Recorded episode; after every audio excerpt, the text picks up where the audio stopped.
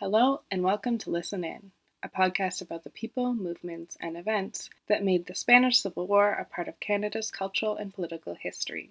Today, Kevin Levangie will be hosting the episode, and he'll be talking about Canadian volunteers' experience of the Spanish Civil War, especially their experience of the scarcity of resources that the Republican Army and its allies had to deal with. So let's get started.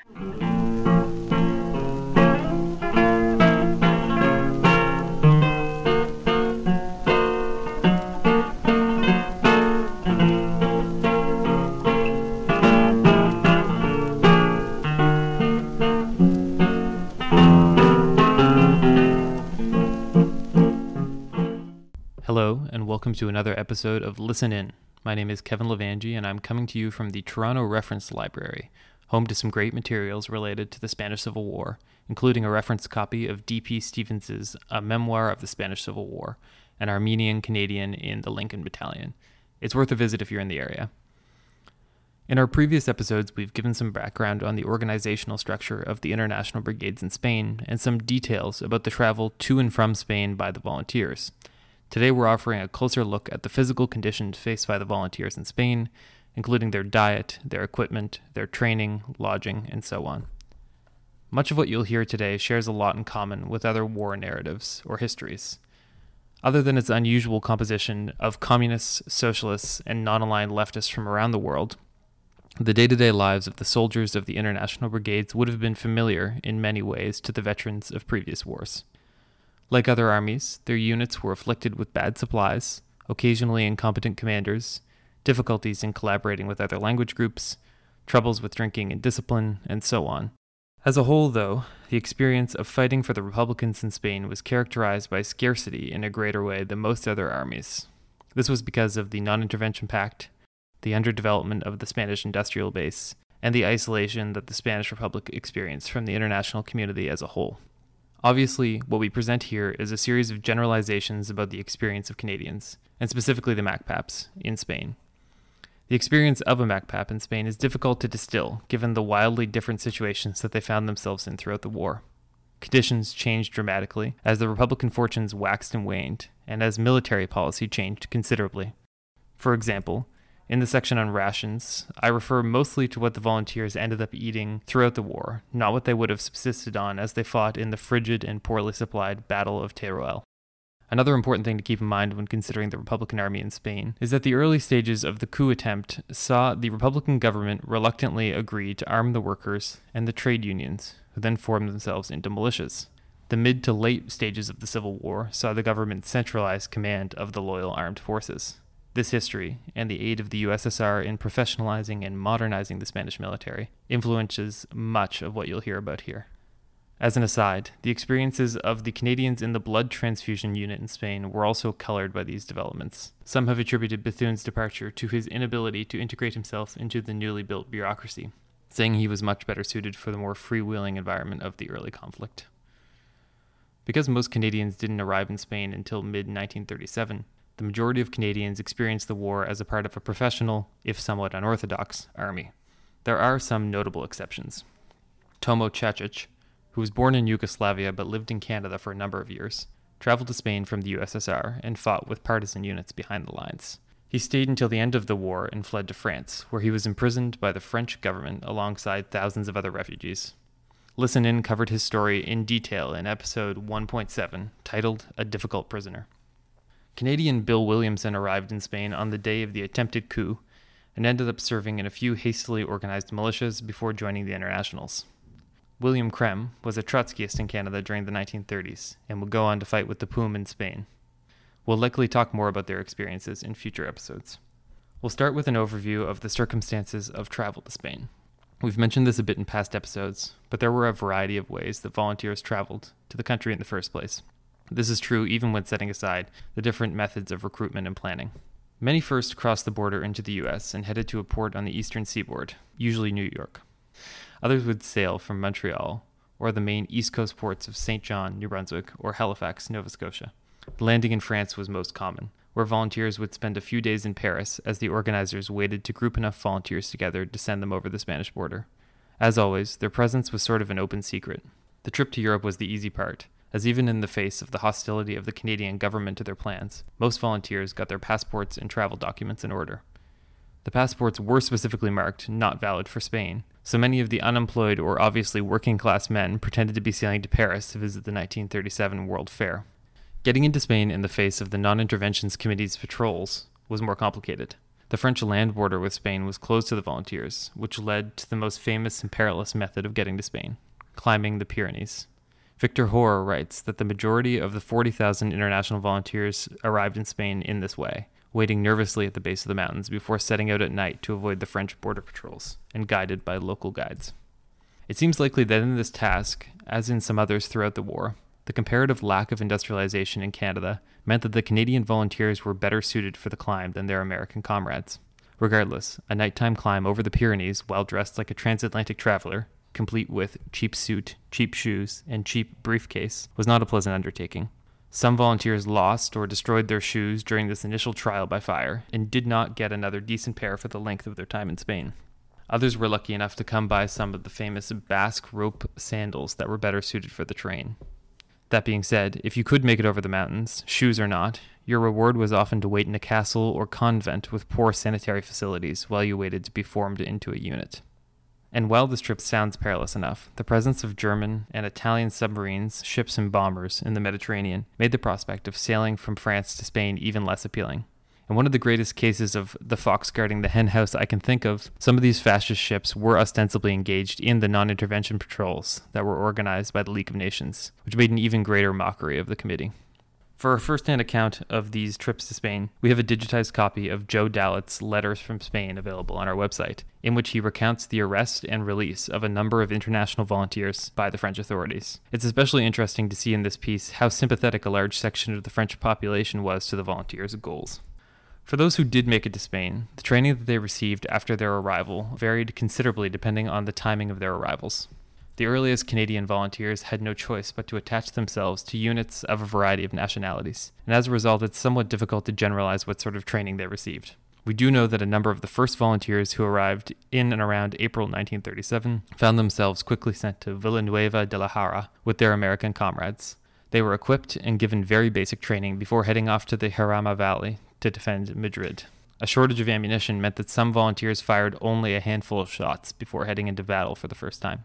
Later, though, volunteers were better prepared. For the first few months after its formation in the summer of 1937, the new Mackenzie Papineau Battalion was defined by its enthusiasm and commitment to training. The three months of training they received and insisted on completing at Tarazona far surpassed what other battalions were put through.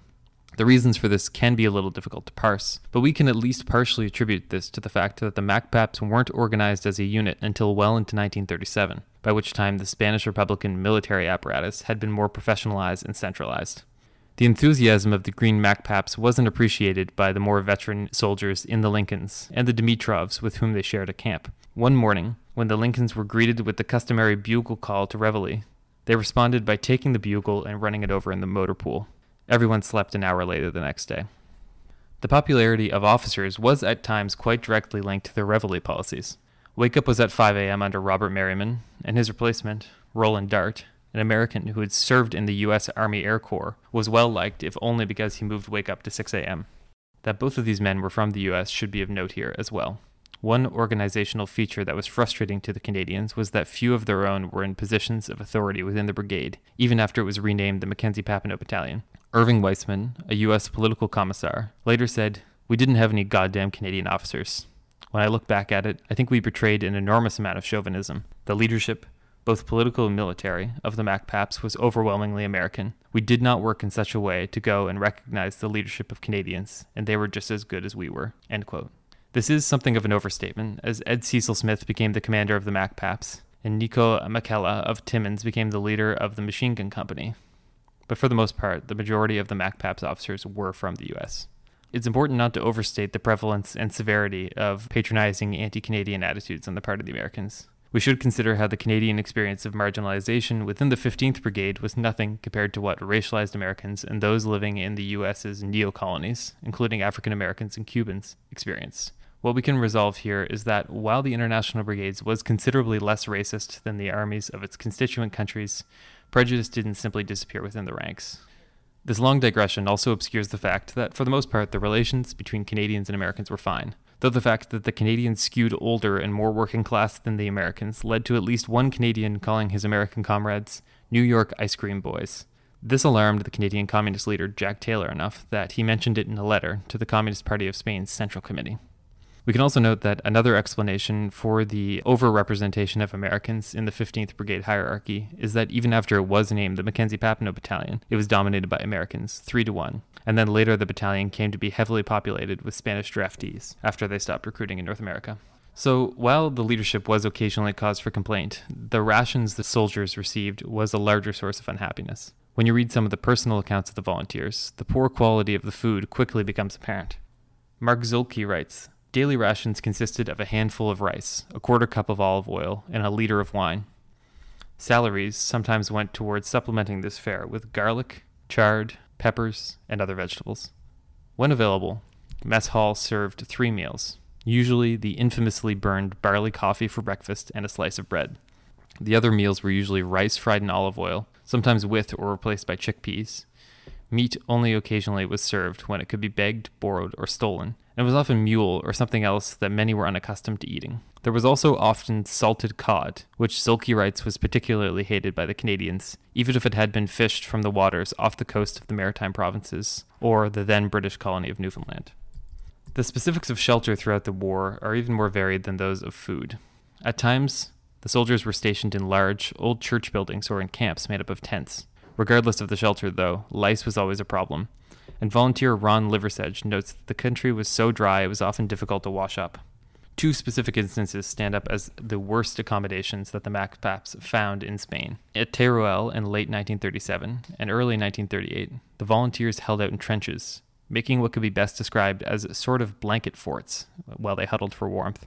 Getting warmer was a mixed blessing, though, as it would sometimes make the lice more active.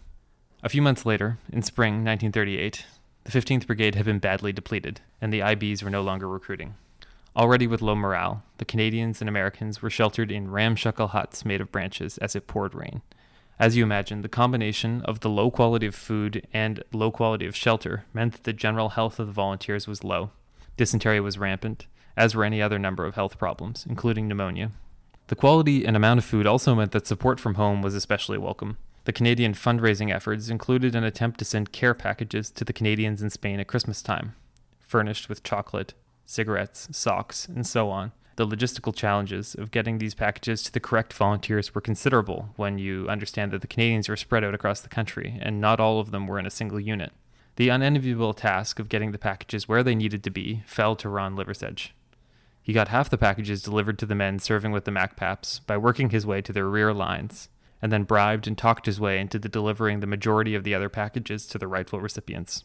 He said that by the end he distributed the 200 that remained among other nationalities.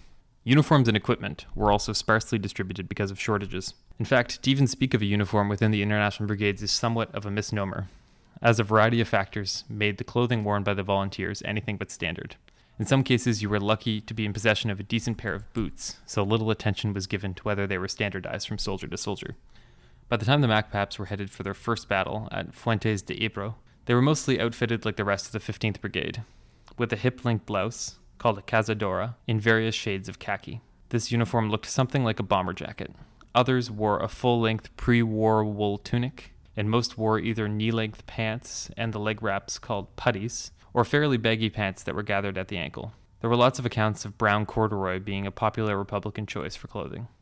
Berets were often the hat of choice, either black, brown, or khaki, although there were also a number of what were called passamontana woolen caps that could be folded down to cover the face, but were typically worn slightly askew and folded up something like a toque with a little beak or brim peeking out the front. It's hard to find pictures of them online, so my major source for this information was a book titled The International Brigades in Spain, 1936 to 1939, written by Ken Bradley and illustrated by Mike Chappell. It's filled with pictures and drawings of all the brigade's clothing. You can find it in PDF form online. The book includes a drawing of the MacPap's own Ed Cecil Smith as well. Helmets were among the few things that the French Popular Front government sent to Republican Spain in late 1936, reminiscent of the non lethal military aid you sometimes hear about being sent today.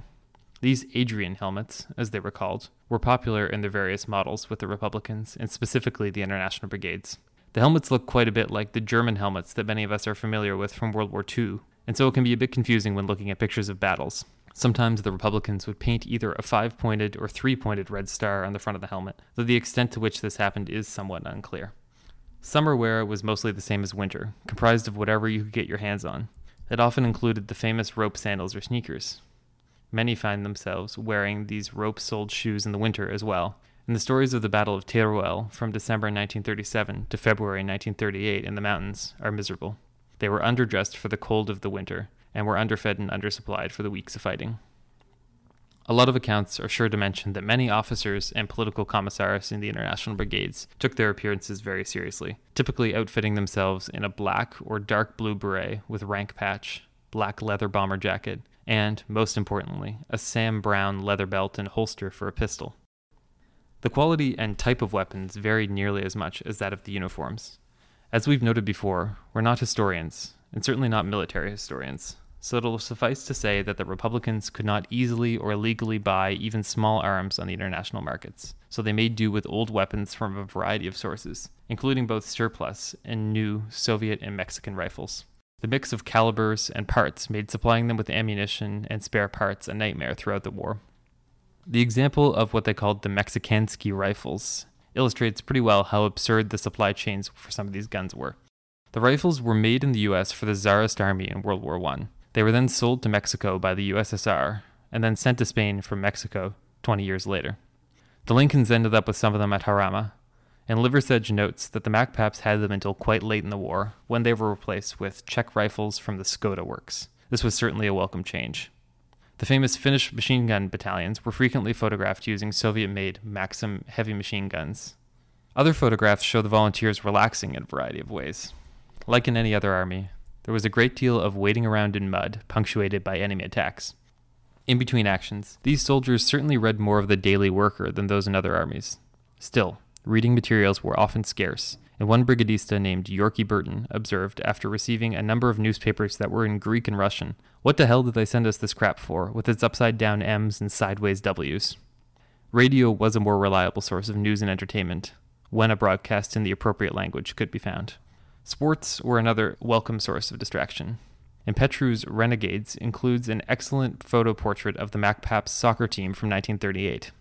During the stalemate at Jarama, Victor Hoar writes that the volunteers played ping pong and baseball in addition to soccer behind the lines. There was also a lot of drinking, and a number of the volunteers took to the Spanish habit of drinking wine with meals with particular relish. My favorite scene in the National Film Board's Los Canadienses documentary about the MacPaps shows how well practiced the volunteers became at drinking out of a wineskin. This certainly would have paired well with the music and singing, which was an important pastime for all the brigadistas, as evidenced by a picture in Renegades of one brigadista resting under a tree in a valley with an accordion. MacPap Paddy O'Dare of Saskatoon had become known for having written a number of working class songs in Canada, including When Mounties Eyes Are Smiling, and he almost certainly brought these songs with him to Spain. Even today, compilations of songs of the Spanish Civil War remain quite popular among a certain set, particularly Pete Seeger's Songs of the Lincoln Battalion from 1943. My personal favorite song associated with the war is the marching song of the German Thalmann Battalion, called the Peat Bog Soldiers. As Seeger says in his introduction to his recording of the song, it was written in a Nazi concentration camp by interned socialists and communists, and it went on to become one of the most popular Republican songs associated with the war. We can finish here with a first hand account from the Canadian author Hugh Garner, who provides some insight into the life in the trenches in Jarama in March 1937. Though this took place before the formation of the MacPaps, it addresses a number of the topics discussed above. 6:10 a.m. I wake up cold and wet. Last night the fascists tried to launch a surprise attack during a hailstorm. As soon as their rifle volleys began cracking, we were ordered to stand to in the trench. I was reclining on my blanket in my dugout at the time, and when I heard one of our group shout, Come on, boys, I rushed headlong into the rain. My tunic was off. I jammed on my helmet, slung on my bandolier, picked up my rifle, and ran along the communication trench to our machine gun. In my haste to get up to the trench, I dragged my tunic in the rain and stepped on the inside of it with a muddy boot. What a mess! I did not notice it until it had become soaked with rain. My letters fell from the pocket and were mud stained and wet. After the attack had been thwarted, I returned to my dugout, soaked to the skin and with my boots and trousers caked with yellow clay. Consequently, I asked someone who was passing if the coffee had arrived yet. He answered no, so I turned over in my blanket. At this time, I was fully clothed, including boots and overcoat, and closed my eyes to try to sleep some more. 7:15 a.m. Breakfast time. The boys have brought up bread, butter, coffee, and oranges. The sun is trying to shine a little now. We gather in a group and spread the butter over the bread. We eat it while we crack jokes about the night before, and kid one of the boys about the fascist that he claims to have shot. We smoke a welcome after breakfast cigarette, and I go back to my dugout to read a New York Daily Worker for a while. I finish reading and lie, thinking about writing the synopsis. 7:45 a.m. I go to the gun to stand my morning guard. I clean and oil my rifle and refill my bullet clips. The sky is cloudy. Two of my comrades come up and begin cleaning the machine gun. I talk to a Spanish comrade who is wreathed in smiles. His wife has just given birth to dos pequeños, two boy twins, a real excuse for parental pride. I smoke a few cigarettes and chat with a fellow from the British battalion. Garner continues that evening. 6:30 p.m. Up the path from the kitchen comes a caravan of food carriers, harbingers of goodwill, bringers of everlasting joy. They bear on their shoulders baskets full of the staff of life, dixies full of aromatic soup, and a wonderful stew of potatoes, carrots, beans, and canned meat. There are oranges and a little chocolate for each man, and coffee, a packet of cigarettes. We eat again very heartily. I trade my cigarettes for a package of French tobacco. It lasts much longer. 7 p.m. The radio begins playing dance music from Lyon, France. Some of the boys put on impromptu concerts. The card games get going again. Candles are lighted in some of the dugouts. I read the news on the bulletin board. There is a humorous sheet written and typed by the boys. I sit down and listen to the radio. A crooner sings, The Way You Look Tonight. He's telling me. That's it for another episode of Listen In. Thanks for listening. Today's episode of Listen In was written and produced by Kevin Levangie and supported by the Social Sciences and Humanities Research Council. Our intro theme song was Libertad by Iriarte and Pessoa from the Free Music Archive, and our credits music is Letter from Bilbao by The Lowest of the Low. I'll be out of town for a couple weeks, so expect a break in the Listen In schedule, and you'll be hearing from us again in late August.